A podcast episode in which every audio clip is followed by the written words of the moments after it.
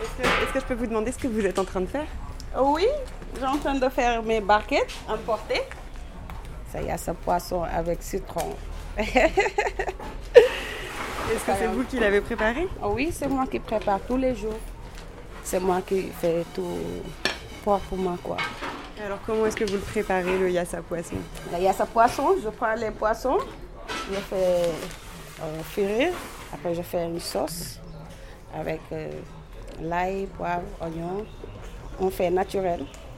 Donc c'est vous qui préparez le- les cubes de bouillon euh? Oui, je fais ça quand tu mets du sel à l'avance, ça remplace les bouillons. C'est ça que je fais. Et quoi d'autre? Tu veux savoir comment on fait le mafé aussi? Oh, ça je veux bien, oui. Tu fais la viande, tu coupes la viande d'abord.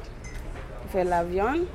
Après la viande, tu mets les légumes, pâte d'arachide, euh, tomates et les légumes. C'est ça qu'on prépare mafé. Mais ça a l'air très facile quand vous le dites comme ça, alors que je suis sûre Oui. que ça n'est pas tant que ça. C'est facile à faire, c'est facile. Tous les jours, je fais deux plats, sauf samedi. Après, après ça, je vais au marché tous les jours aussi. Pas de conserve. c'est ça que je fais. Et vous, où est-ce que vous avez appris à faire la cuisine? Comment vous avez appris? C'est ma grand-mère qui m'a appris. M'a appris depuis que j'avais 7 ans. Je faisais une grosse marmite avec euh, euh, 8 kilos de riz ou bien 7 kilos de riz. Si je reviens à l'école aussi, c'est moi qui fais le dîner à manger. Couscous ou bien comme ça, poisson frit ou bien on fait la viande. Tout le monde cuisine là-bas. Même les petits petits qui a 5 ans ont commencé à piler les affaires.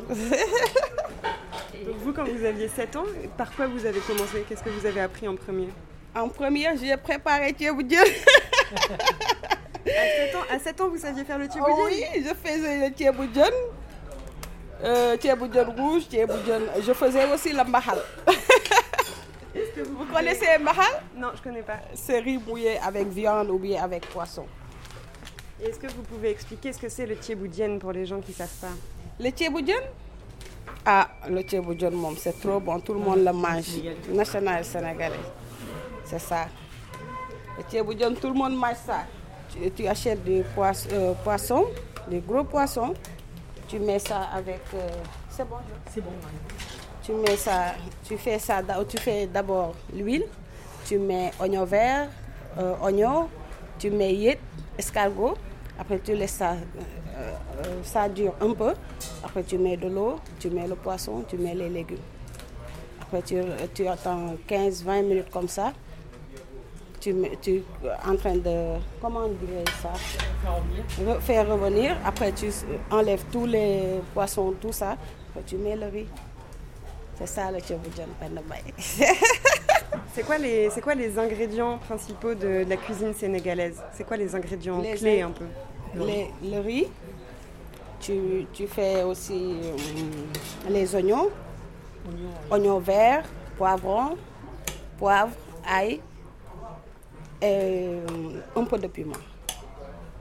Ça, on retrouve ça dans beaucoup, beaucoup de plats euh, Beaucoup, différents. beaucoup, beaucoup différents. Il y a des plats comme, euh, il y a ça, je, moi je ne mets pas de piment. Je mets du poivre. Si tu prépares aussi euh, mafé, tu ne mets pas de piment, tu mets poivre. Quand tu prépares euh, les choukuri, tout ça, tout ça c'est poivre, pas de piment. Moi je fais piment à part. Est-ce que la cuisine que vous faites ici, elle ressemble à la cuisine de votre grand-mère? Oui, oui, elle cuisine meilleur que moi. C'est vrai? Ouais, Pourquoi? elle est, elle est vieille, elle a 83 ans, mais elle cuisine meilleur que moi. Mais à quoi ça tient?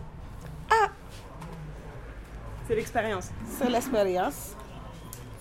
C'est l'expérience. En plus, toute sa vie, elle n'a jamais travaillé. Elle fait que cuisiner à la maison. Et occupée de nous aussi. c'est ça. Et moi, je voulais savoir, est-ce que c'est quelque chose qui se transmet de, de mère en fille pour les femmes ou est-ce que les hommes aussi cuisinent? Oui, mon mari, il cuisine. Quand il cuisine, tu manges, tu vas dire que c'est moi. C'est c'est courage pour faire ça. C'est la courage pour faire ça. Ouais. Et c'est vous qui avez appris à cuisiner à votre mari? Non, il s'est cuisiné parce qu'il il était euh, en Libéria avec sa maman, les enfants, tout ça. Sa maman, elle partait travailler. Donc c'est lui qui faisait à manger pour ses petits frères, ses soeurs, tout ça. Ben, merci beaucoup. Comment vous vous appelez? Mariem Louva. Mon père, il est français capverdien. Ma mère, elle est lébou de Mbao. elle s'appelle Marietou. Mon papa, il s'appelle André Michel Louva. Vous, vous avez grandi ici à Dakar? Oui. J'ai grandi ici. Dans quel quartier vous avez grandi? Médina, à la Médina, rue 10 Angle 23.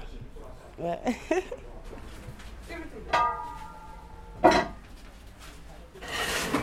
Voilà. Wol ma Jean. Gaaw. Jean. Grand Jean Oui La cuisine t'appelle.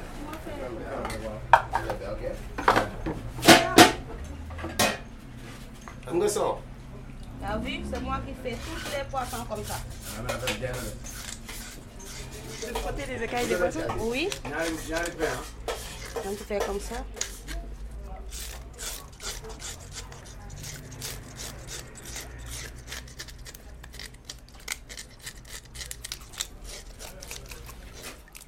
J'ai fait Ça, 45 hum, poissons comme ça aujourd'hui. C'est le, c'est Ok. le On 44e. casse les glaçons. Il son. en reste plus qu'un après. Hein? Il en reste plus qu'un après. Oui, mais je suis fatiguée. hein. Je le, je le fais.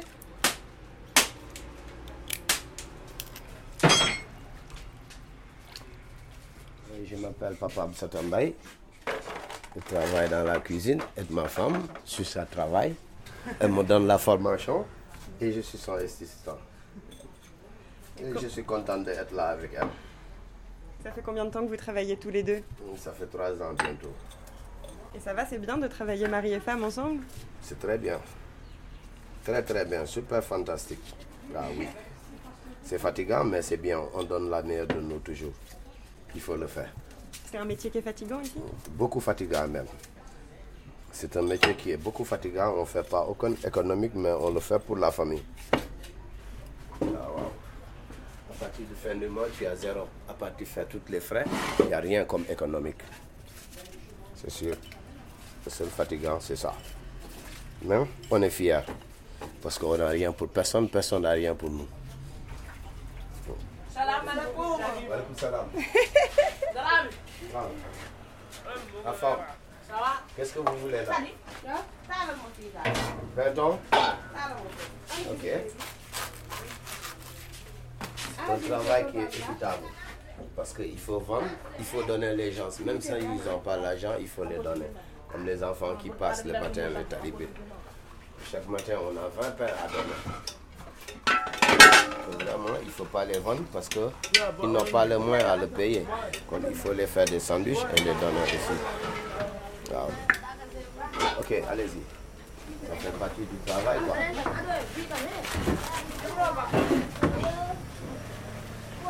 Comme modeste.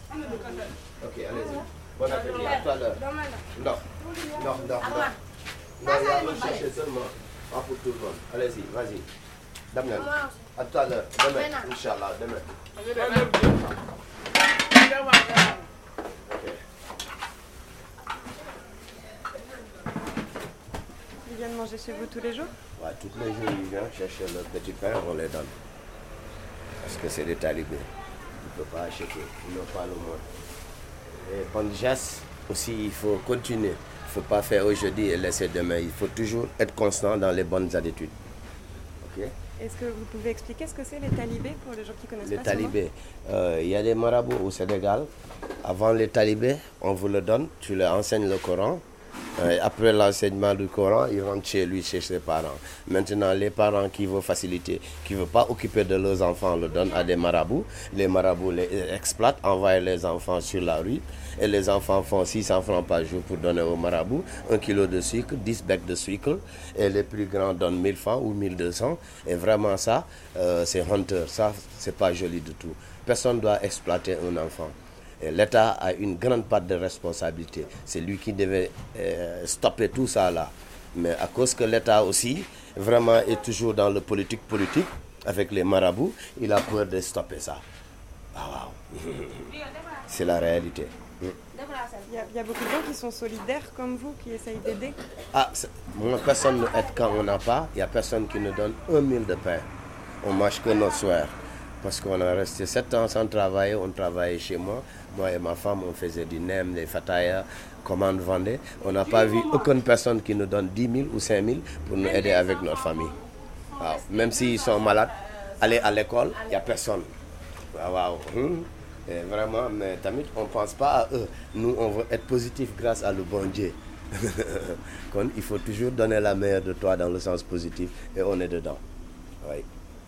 La cuisine, c'est un beau moyen aussi d'être solidaire et d'être euh, Effectivement, parce que la cuisine, c'est un bon euh, moyen d'être solidaire.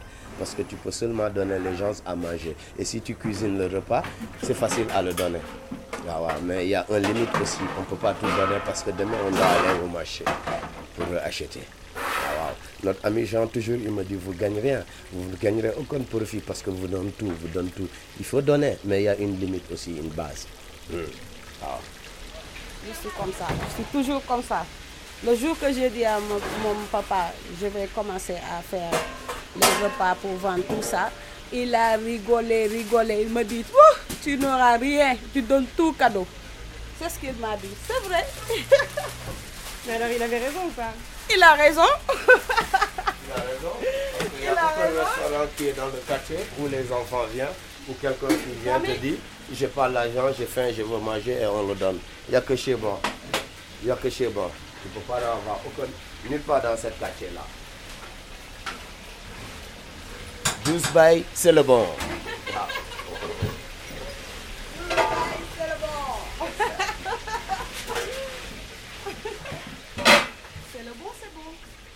Radio Monobloc.